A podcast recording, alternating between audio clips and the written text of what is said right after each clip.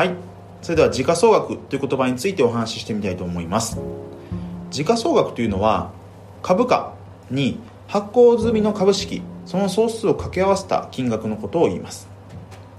あるいはですねフリーキャッシュフローといって、まあ、企業の中のそのキャッシュの流れ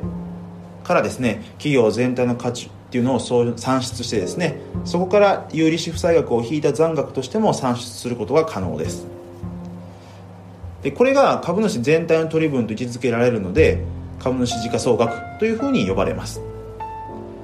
で有利子負債額の多い少ないにもよるので一概には言えないところがあるんですが時価総額が大きければ大きいほどその会社の規模とか資金調達能力が高いことを意味します。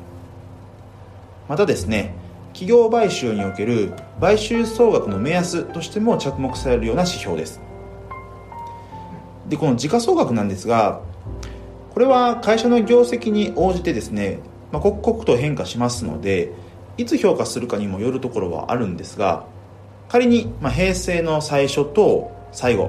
まあ、つまり1989年と、まあ、昨年2019年ですねそれぞれの時点における世界トップの時価総額の企業ってどこか皆さんご存知でしょうか？平成元年の時点ではですね実は NTT が群を抜いて首位だったんですね。今の為替で換算すると時価総額約16兆円だったんですね。しかも2位から5位っていうのは日本の銀行が占めてました。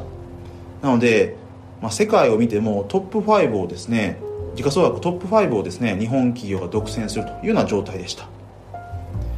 しかもえ上位50社中32社はですね日本企業がランクインしてたんですね。で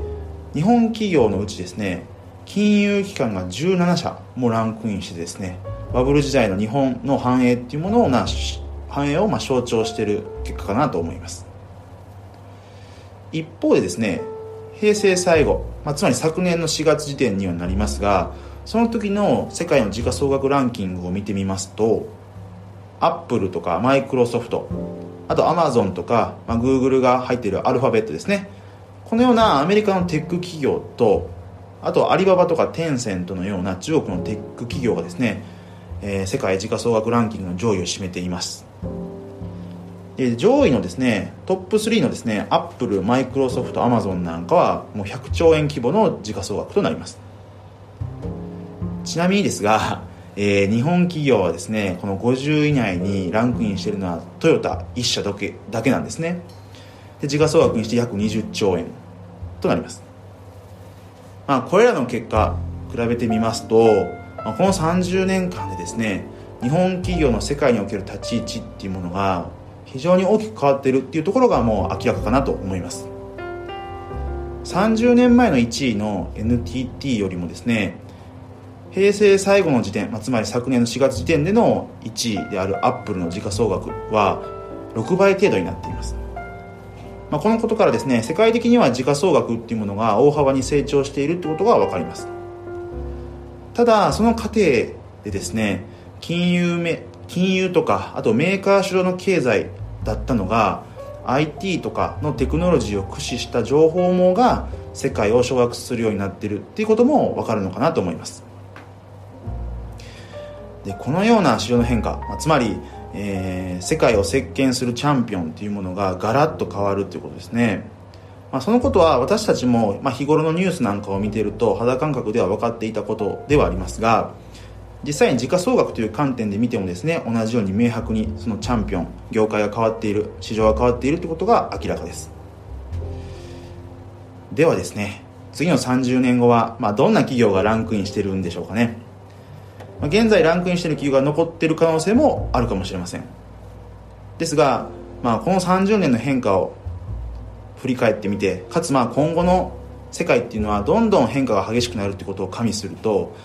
まあ残る企業っていうのは数少ないのかもしれませんね。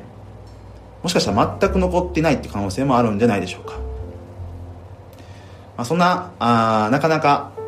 予想するのが難しい30年後の世界ではありますがその30年後の世代に我々ビジネスパーソンとして、まあ、どのようなスキルが求められてくるのでしょうか、まあ、もちろんスキルだけではなくてですねそれ以外の人とのつながりなんかも含めた個人の資産として、まあ、どんなものを持っておく必要があるのかみたいな観点でですね考えておくことがより一層大切になるんではないでしょうか。で繰り返しですが30年後の世界を予想するのは難しいので、まあ、この問いに対する答えを考えるのもなかなか難しいかなと思います。ですが、まあ、間違いなく言えることは少なくともその時代時代に合わせてですねなんならその時代のさらに一歩先の時代を見据えて自分をアップデートし続けるそういった習慣を持つことはとても大切なのではないかなと思います。はい。ということでですねちょっと話が終盤それちゃいましたが、えー、今日は時価総額という言葉と、まあ、そこから見える世の中の変化ですとか今後の世界において我々が考えておくべき心構えについてお話しいたしました、まあ、少しでも何か皆さんの学びにつながっておれば嬉しく思います。ということで今日はここまでとしたいと思います。また明日の放送もご期待ください。